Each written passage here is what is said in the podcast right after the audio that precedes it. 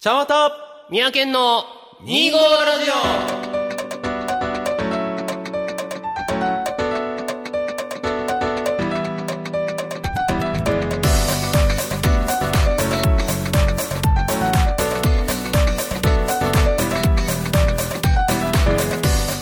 はい、皆さん、こんにちは。茶わたでオす。はい、三宅県です。始まりました、25ラジオ。はいこの番組は2月25日生まれちゃんわたと、 12月25日生まれ、三宅県という25日生まれの2人が25歳の時に始めたお。しゃべりネットラジオでございますけどもね。はいえー、4月も25になりました。もう、真っ盛りですね。真っ盛りでございますね。はいまあでも今年はなかなかこう、あれですね。どれですかあの上旬の方は結構寒かったり、ああ、なんかね、東京関東あたりは雪が降った日もあるとか。は雪に桜というなかなか幻想的な、あ、はあはあの、光景が広がっておりましたけどもね、まあねニュースで拝見したんですけどあ、もはね。いはいはなかなかね、こう、なかなかないんだよね、雪に桜っていうのは。い。まあそもそもこの4月も入っての上旬やとしても、うんあんな冬みたいに寒くなることがおかしいよね。そうなかなかよ。あのまあ、ズバリ今日収録日がすごく寒いんですけどね、はいはい。あのーなんでしょう、まあ、もうちょっと薄着でいいのかななんてことを思っていたら結構、まあ、着込まなきゃいけなくていや、俺昨日ダウン着たもん。で しょ出かける時昨日家で、え寒すぎーていろいろしてたんだけども、うんフリースを着て、うまだ冬用の格好をしてたびっくりしちゃって、いやいや寒いよマジで寒いよね、まあまあまあ4月の下旬になって暖かくなっているのかななんてことは思っているんですけどもはいはいてなところでね2号ラジオ第3回スタートしていきましょうはーい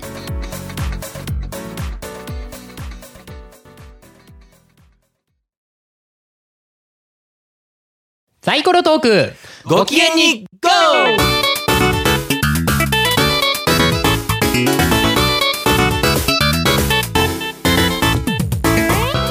はい始まりましたサイコロトークご機嫌に GO! このコーナーは、えーサイコロの出た目に沿ってちゃんわたみやけんそれぞれがトークをしていくというコーナーでございますけどねまあ、パートごとにこう役割をね、変えながら、まあ、いろいろトークを進めていくというコーナーなんでございます。あで、えーサイコロの出た目を紹介しましょう。出た目もう出た出る目だ ね。サイコロの目か。いはサいイコロの目を紹介しましょう。はいはい1、今だからごめんなさい。ははいまあね、こう、なんて言うんでしょう、今だからごめんなさい。もう何年経ったから、今だから、 時効が切れた今だからこそ、もう懺悔をしていただくという、そういう。はいはいなるほどね。 2、大事にしてること、これすごい大事。人として何を大事にしてるか。これがね、えー自分、その人となりっていうのが見えてくるかな、なんてこと思うんですけどね。はいはいえー3、子供の頃のお話。いはいはいは まあね、その人を培うにはやっぱり子供の頃っていうところが大切なキーワードであって、あはあやけんちゃんわたがどういう子供を、え、子供時代、少年時代を過ごしてきたかということを いはいはい話していければななんてこと思います。はいはい4、美味しいい話美。味しい話ね食べて美味しかった。あれが美味しかった。食べ物の話ねそうそうね、これは美味しいはそう、食べ物、飲み物、もう口にするものは何でも OK でございますので、ねはいはいはそういった美味しい話を聞かせていただければと思います。はーい5、これって私だけ。なはんかありますよね自分の家でしか通じない言葉自分でしか通じない言葉とかね、はいはいはいそういう言葉を、えーまあ、言葉であったり、まあ、行動思いとかそういったことを、えーお話ししていただければと思います、あはいはい6へこんだ話もズバリへこんだ話ねはいはいもう落ち込んでしまったとか失敗したとかそういった話を聞かせていただければと思います、はいとはいいうところでケンさんはいはいご準備よろしいあいいよ ?OK じゃあいいよサイコロを振ってくださいはいじゃあサイコロ振りまーすはいな見え何見え本ない ?5 これって私だけああなるほケン君なんどかこれって私だけ的な、なんか、えーっとねくっそしょうもないっ勘そしょうもない違い話とかもあるんだけどね勘違い。うん。あの、大きなのっぽのフル時計っていう、はいはいはあれは童謡でいいのかなお歌をい。ごまあ、存知ですか、ね、ど同様だよね。うんあのーあれ、向こうの曲だったっけ向こうってどこあ、あ海外のあー、ちょっとそれはわからないんだけれども、まあ有名ですよね。まあ有名な曲ですね大抵聞いたことある人ですね。あの、有名なアーティストも昔カバーを。そうですね。まあ、2003年ぐらいに平井堅さんがカバーされてたかな。なさったとかいう曲なんですけどね。その歌詞で一個俺勘違いしてたことがありましてね。はいはいあの、歌詞の中に、おじいさんの生まれた朝にっていう歌詞が途中であるんですよあね。るねあれは要するにおじいさんが生まれた日の朝にその古時計を買われた。つまり、あーそんだけ昔からあるというそうですね。意味の歌詞なんだけど、はいはいそのね、何を勘違いしたか、俺はしばらく最近までずっと、おじいさんの生まれたあたりだと思ってたの。 えおじいさんの生まれたあたりだと思ってて、なんでここだけ中途半端にぼやかして適当なんだろうと勘違いしてたわけですよ。おじいさんが生まれたあたり。いつっていうのを ね、ああそういうことが。ずっと思ってて、へーそれをね、なんでここだけぼやかしてんだろうと。あ、要じゃあはき、っと約おじいさんが生まれたぐらいかな、み付近たかいなな。そういう、そういうことだよもね。しかしたらおじいいさんが生まれる前よりあったのかもしれないし、あー生まれてちょっとしてから買ったのかなとか、はいはいはいはいはい。そこ、そんだけ昔のものなのか、いや、なぜそこをぼやかすんだろうとずっと思ってたんやけど、これと俺だけかな。だけだと思う。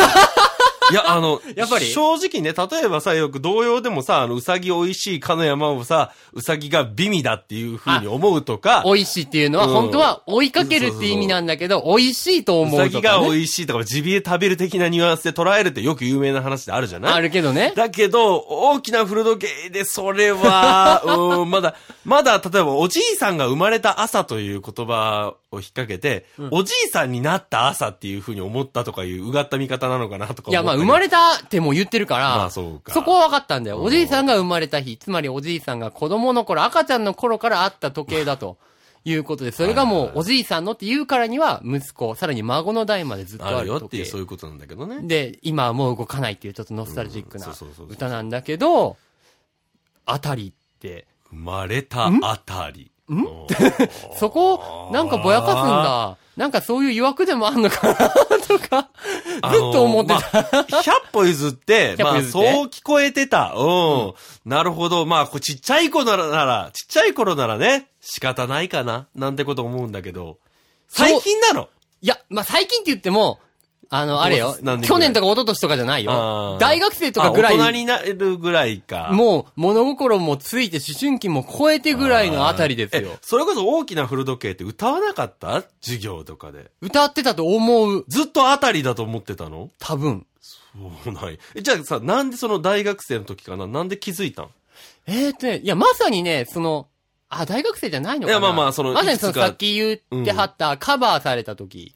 じゃあ中学生ぐらいじゃない嘘そんな、そんな昔平井堅さんの曲のことを言ってるんだったら、中学校3、4年ぐらいの時で。ああ、じゃあもっと後だわ、多分。だよな、うん多分高校ぐらい。多分そのカバーがあった時に改めてその曲の存在を思い出すということあーはいはいはいがありますよね。あー、これ歌あったなあるよねあーあったねっとて。あ、こんなカバーされるぐらいの、みたいな曲なんだっていうのもあるじゃないで、そうするとちょっと口ずさみたくなったりとかするわけじゃないはいはいはいはい。で、多分その時俺おじいさんの生まれたあたりって歌ってたと思うんだよね。そ、多分そうでしょうね。うん、でそうだと思うよ。何のきっかけかはなんだ本った当のに覚えてないいつぐらいの話とかなんか覚えてないいや、それがね、多分歌ってる時に指摘されたかな。か、もしくなはん、で歌ってんよ。もしは、くは、いや、それこそ何の意味もなしに口、口ずさみたい曲とかってあるじゃないあるけどね。あの、選曲は自由やけまああど。るけどね。それは絶対ある。多分そのあたりで、多分家族か誰かに、なんでここぼやかしてんだろうね、みたいな。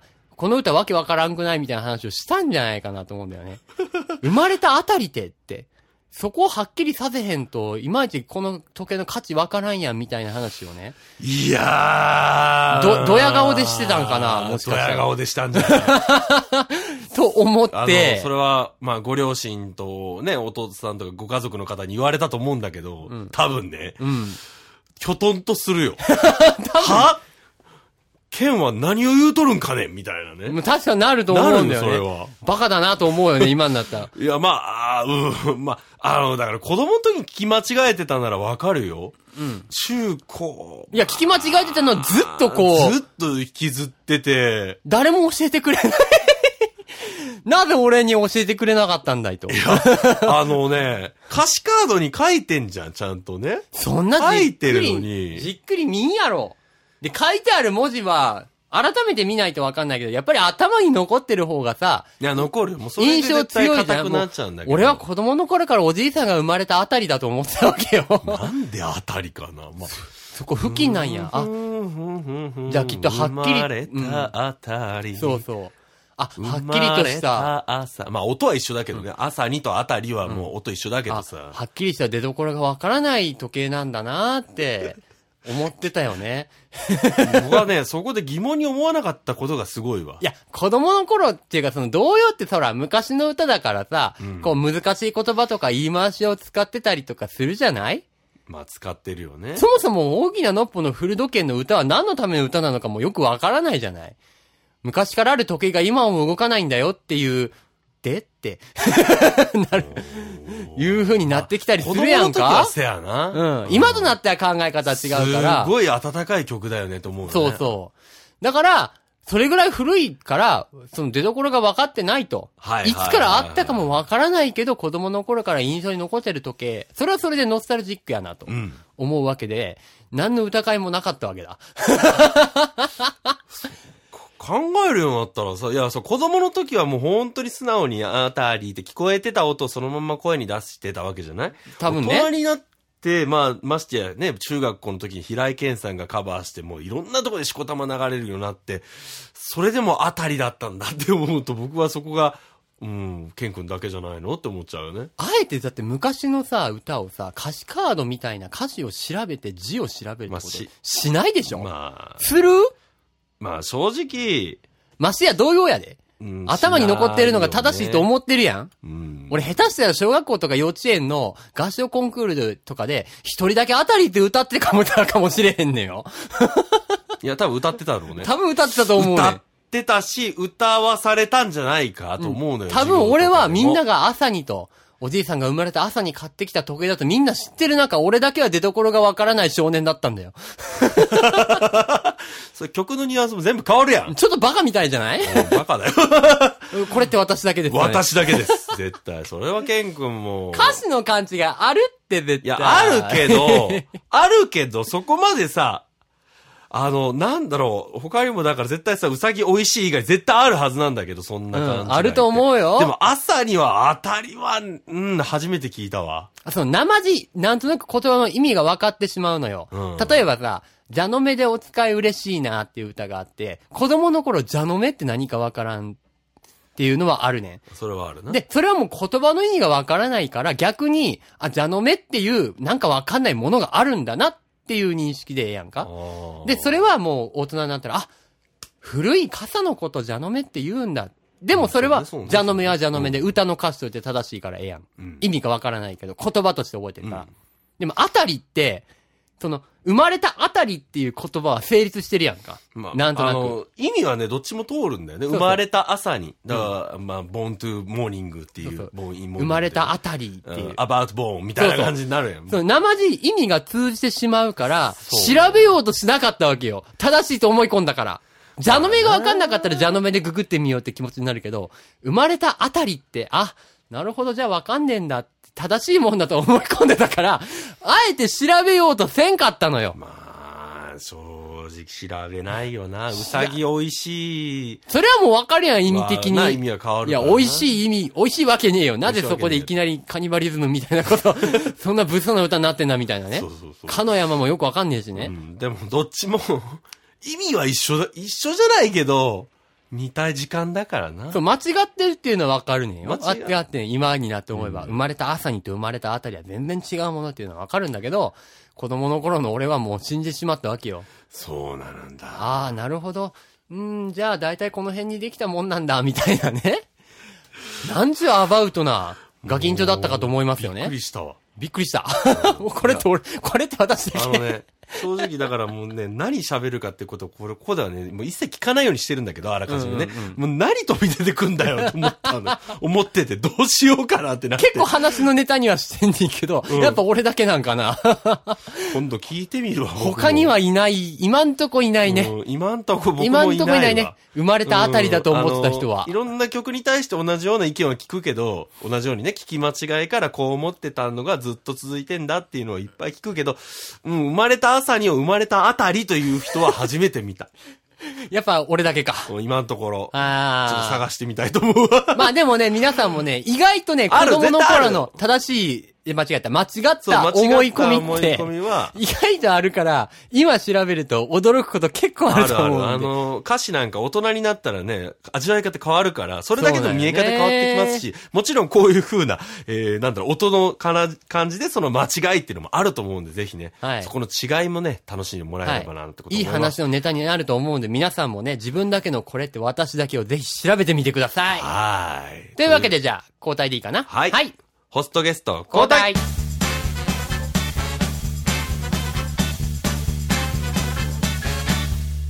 はい、サイコロトークご機嫌に GO! 後半戦でございます。ははいい、デメのおさらいをしましょう。はい、1、今だからごめんなさい。はい2、大事にしてること。うん3、子供の頃の話。はい4、美味しい話。ほい5、これって私だけ、うん6、へこんだ話。はいというわけでね、このようなラインナップになっておりますが、うん後半は、えー交代して、ちゃんわたさんがサイコロを振って、そのデメに沿ったエピソードを喋ってくれますので、ご準備よろしいですかはい OK ですよはい、ではサイコロ振ってちょ何うだいがな出。るかなと3 3! 子供の頃の話子。供の頃の話なんで急にヘキヘキする子供の頃の話はい、まあ誰にでも子供の頃はありますわ子供の頃な。ね今を生きる大人ならね。はい。子供の頃。子供の頃かまあ自分がどんな子供だったのかとかね、こういう子供の頃にやらかしたとか、子供の頃にこんなことができたとかね、そんな感じのエピソード僕がねもしあれば、あれやねあのあなたがひ転校してくる前やな小学校5年生より前だね、じゃあ。うんあのね音楽祭っていうのを毎年小学校でうんうん音楽祭だったっけあれ合唱コンクールみたいなこ合唱とコンじゃないじゃないあの毎年だから音楽の授業の発表会あ、みんなで楽器使うやつか。そうそうはいはいはいあれあはったいじゃない。やったやったやったやあっれた。あなたが転校する前だから小学校4年生の時にうん。だから音楽の授業って僕らの小学校って、えー小学校456と音楽の先生がまあ担当してくれる専門のねあ、456からなんや。あれそうなのよはいはいはいはい。で、4年生から、まあ、その、専門の先生がやってくれるようになって、まあ、そうだったね音楽祭っていうのを、えー毎年やってるんだけども、うん。えー君たち、やりたいかあー。私、先生も、えーこうやって、しん、しんどいこと言わなきゃいけないから、発表会をするってなったら、うんやりた、そういうことを考えるとやりたくはないけど、君たちの気持ちがあるならやりたいんだよ、と。はいはい。いうところで、実は僕すごいネガティブな人間、まあ今でもそうなん だけど、ベクトルちょっと今と違うんだけど、ろ。うん。もうね、何もしたくない系のね、もうもあうーダメダメ人間だったわけなんですよ。まあ今もダメなんだけど。いやそんなのそはいいれけどは別なんだけど、その別のね、もうダメダメ人間で、あの、やりたくない人手を挙げてくれっていう。ちょあーただプライバシーの問題もあって、目をつぶって、みんな目つぶって、やりたくないって思う人は手を挙げてくれっていう。。はいいはいはいはい。そういうのがあったんいだね。うのがあったんだよ。うん。うん。で、一応僕は手を挙げて、あー。あげたっていうこともあって、うん当時、休み時間が欲しいとかいう、休憩時間に遊びたいからっていう理由でそんなの、手あ挙あ、げそてっか。であれ、 休憩時間でも練習にそう練習を当てるかとかするからしんどいぞと。そうだだね。からやりたくないなあらっ言っとけよって言われて、うんやりたくないって言った。たねはいはいはい。でも、、ほ一応僕以外にも3人ぐらいそのクラスで手を挙げたらしいんだけど、聞い。たら恥ずかしいからとか、うん。そういう理由だったにもかかわらず自分だけ休み時間が欲しいからや、ああ。やりたく。くないと言ったんだっていう。うん。そそのの事言実って、言ってはないんでしょ言言ってはない。いや、言ったその後に言ったん先生に呼ばれて、なんで手あげたん呼ばれたん か。呼ばれて、それは丁寧に言った。全然ね、もうね、それはなかったかのようにうん進んでいったんだけど。で、僕はなぜそこで手を挙げたかっていうことなんだよね。うん。みんな同じだと思ってたから。ああ。みんな手挙げるだろうと。いやいややってんだろうなと思ってたのよ。そうね。いや、でもやっぱりさ、わからんで、その先生の、ちょっと厳しい先生やったもんな。うんあの先生の本心はわからんけど、普通に、例えば小学生のみんなにさ、うん。やりたくないならやめとくよ。やりたくないやつは手を挙げろって言って、うんみんな挙げないよ。曲げないんだけどね。挙げにくいよ挙げにくいんだけど、その後僕いじめられたからね。いじめられたって言ったらご語弊があるけど、なんでお前手挙げたんって。あー、あ言わの、れえたよ他の友他の達何に。人かね、目こう、こう、細めにしてこう。まあ小学生のやつこうはねこうやってあの、そういう目や隠つすはやつ隠さなかったとか。そういうやつはおるわな。うん。で、それで広まって散々言われたとかね。ああ、それは切ないな、うんそれはもう先生のやり方が悪いよね、今考えれば。そう考えてみるよ、ひどいよね。うん。そんなん手挙げたやついじめられるに決まってるもん な。考えてでみればだだからこそ一応目を隠してやりましょうって言ったんだろうけど。でもさそんなこと言ってたんだななんてことをちょっと今思い出したよね。さ、今思えば仮にやで、うんクラスの半数以上やりたくない人が手を挙げたってしても、うん。多分やってたと思うよ、俺。うん、やってたと思うし。全一致じゃない限り、で、多分、本人も、まあ、その、やりたい気持ちを大事にしてほしいっていう思いがあったのかわかんないけど、先生本人も本当にやりたくないんだって思っていや言っそそれたとしても、そのやらし方は、良くないなって今になって思うな教育って難しいなと思うねんな。うん、確かに。そういうふうに思うと、その先生の一挙一足がね、やっぱり我々の今を作ってるわけだから、うん。まあ子供の自主性っていうのを養うってことを考えると、まあそうねやりた、あ、違うわ、逆か、えっ、と、やりたい人手挙げてだ。のがいいとかったと思うねんな。だそうだ、俺やりたい人手挙げ。ての時に僕手をかたくなに下げてたんだ。あ、逆やったんか。あ確かでそうおだ前は、じゃあ逆になんでお前手挙げなかったんだってだっいうた、ことと、ね。そう、全部逆ななんだけど、だから要は、やりたくない側の人間にいたってことだよね。ああ。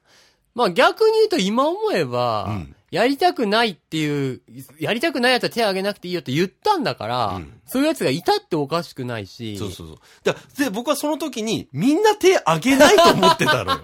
まあ、は、割れて半々かなと思ってて、正直半分ぐらいはほんまにやりたくないけど、とりあえずあげたって人多いよ。うん怒られるの怖いから、やっぱり。絶対怒られると思うやん。実質呼び出されたんやろ、先生呼に。び出されたって言っても、ちょっとちょっとっていうぐらいの。それもおかしいよね。いや、で、でもね、それ気持ちもわかるよ。だって、なんでっていうのはすごく、別に、なんでだっていうことじゃなくていやわかるけどなんでっていうぐらいの話だったし。で、素直に言って、逆に、まあ、確か当時、 なんやかんや楽しくなってたんだと思う。やり出したら。まあ、それはそうだろううんとは思うよ。やり出すとね。うん。俺手挙げたか忘れたけど、俺聞かれたかな、それ。いや、あの、5年生から聞かれてないの。あー。 4年生の初めてだったから。ああ、そうか、そうか、そうか、んそうか、そうそか。ういうこともあそっうかて。まあ、多分これはね、まあ、やるもんだとみんな思ってるし、やらなかったらやらなかったできっと怒られたり、なんかみんな、このクラスはダメだとかね、あいつはダメだと思われたりするのが嫌だから、多分嫌々ながらも手挙げたやつも絶対おると思うけどまあ、ね。いるとは思うんだけどね。いやー正直なのは大事だがっていうところだね。もうね、なんかそんなことやってたんだな、なんてこと今話しながら思い出したよ。そんな奴が今 DTM やろうとしてるからすごいなと思いうやわい。やいやいや、みんなの前で大勢でやって発表するとかめんどくさい。まあ、実は僕も今でもそれはめんどくさいと思うからだねって。俺、中高、中高ちゃんは高校とか文化祭とかめっちゃ嫌やったもうもあんん。たは、あんたは高校特にあれやったよ。うん中学の時もやっぱりこうみんなで集まって割ってやるってやっぱ小中ってみんな周り子供だからさ、うんちょっとこう乱暴なやつがいたり、あの、打ち解けれないやつがいたり、変に仕切るやつがいたりとかしてさ逆にもうひたすらネガティブになってるやつとかね。そうなんだなんよ、かもうね、達観してネガティブなやつとかいるからね。そうなんだよあの僕もう本当に文化祭の時忘れられないもん、高校の時の。あれは難しいよ、あそういうのはね。うまくいく未来が見えない。うん。うるせえっつって。じゃあ未来見れるように頑張れよって思うんだけど。ねもうその頑張る側の人間だったから、もう高校の頃にはね。ああ、それやったらよかったうんね。頑張る側の人間だったのに、そいつがそんなこと言うから、はぁと思ったっていうことは多々あったけど。でもやっぱりその頑張る側の人間になれたってことは、そのう小,、んこの小学校の頃に休み時間なくなるのは嫌だっていう理由で手を挙げなかったっていうのからまた何か変わったのそかなうね。まあ何かが特にあの、中学は別だったんだけど、こう、あ、中学の時はね、あれだよ、中学デビュー的な感じ だよ。あの、あれだよ、かっこいいと思ってほしいからっていう、そういう。はいはいはあい。の、ちゃんとやる俺かっこいいと思ってほしいってあるじゃあーないわかる真よ面目にや、僕はそこを売りにしていこうと思っていたから。俺はちゃんとやる人にそうなろうと。真面目にビシッとやることがわ一かる番わかるかっこいいぞと僕はわ思ったかからるわかるわかるよ。で、中学はそれでやって、高校の時は特にその自分がまあね、声優さんになりたいっていう、そうあー表舞台に立っ、まあ表じゃないかもだけど、表に立っていきたいから、じゃあ文化祭でお芝居とかやるときはすごく前向きに。なるほどいやね。ままあただ、1年生の時のダンスの時はひどかったけどね、僕全然やれてなかったから、やる気なかったから。あでも逆に言うとその、まあ自分の中の意識というか、目指すものが変わることによって、まあ何やろ、休み時間がなくなるから嫌だみたいって、ただのわがままからちょっとレベルアップしたわけや。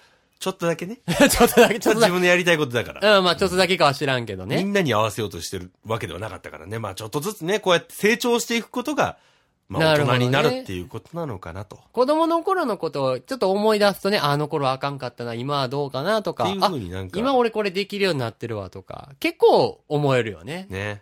まあ、その、まあでも休み時間なくなるの嫌よな。そう、 当時はねで、それと引き換えその音楽をみんなで奏でようっていうことが楽しいと思ってなかったんだと思う。まあね、まあ特に歌を歌うことに関してもすごく思ってたもん。うん、体験しないと学べない。そうねでも逆に俺中学校とかでもさ、うん歌歌うやつとかあったあじったゃないね、合唱コンクあれールすごいあった和ね田さん頑張ってるあの派ねーと思ったからね。実はね、自分だけが頑張ってるような感じがして、自分の声しか聞こえてなかったのよ。俺合唱コもンの、時俺もそうやった。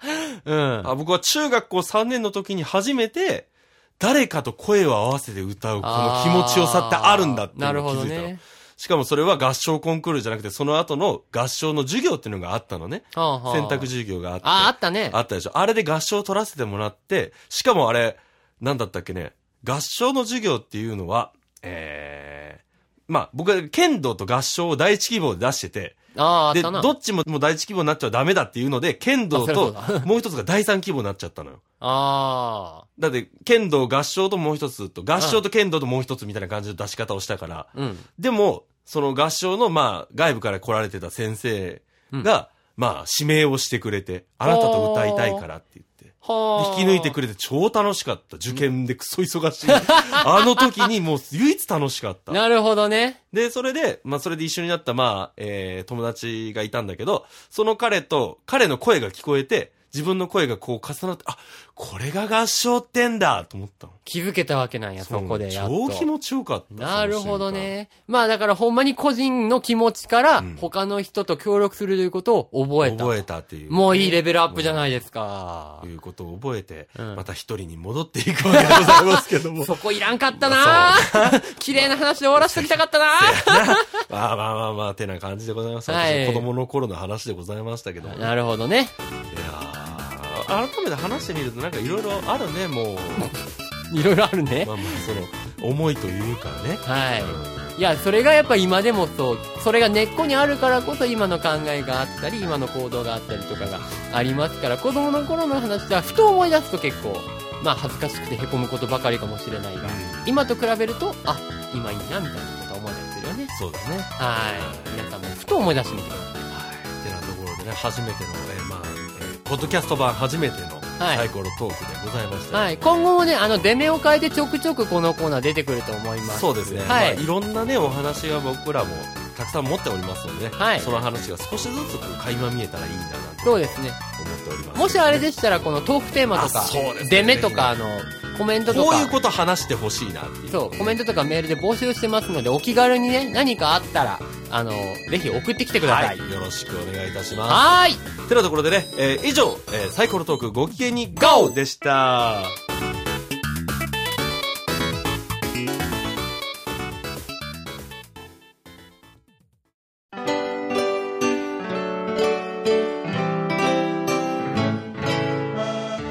お別れの時間です、うんこの番組では皆様からのメールをどしどし募集しておりますご意見、ご感想、ネタ提供、サイコロトークのデメのテーマなど、何でも結構ですので、皆様どしどしお送りください。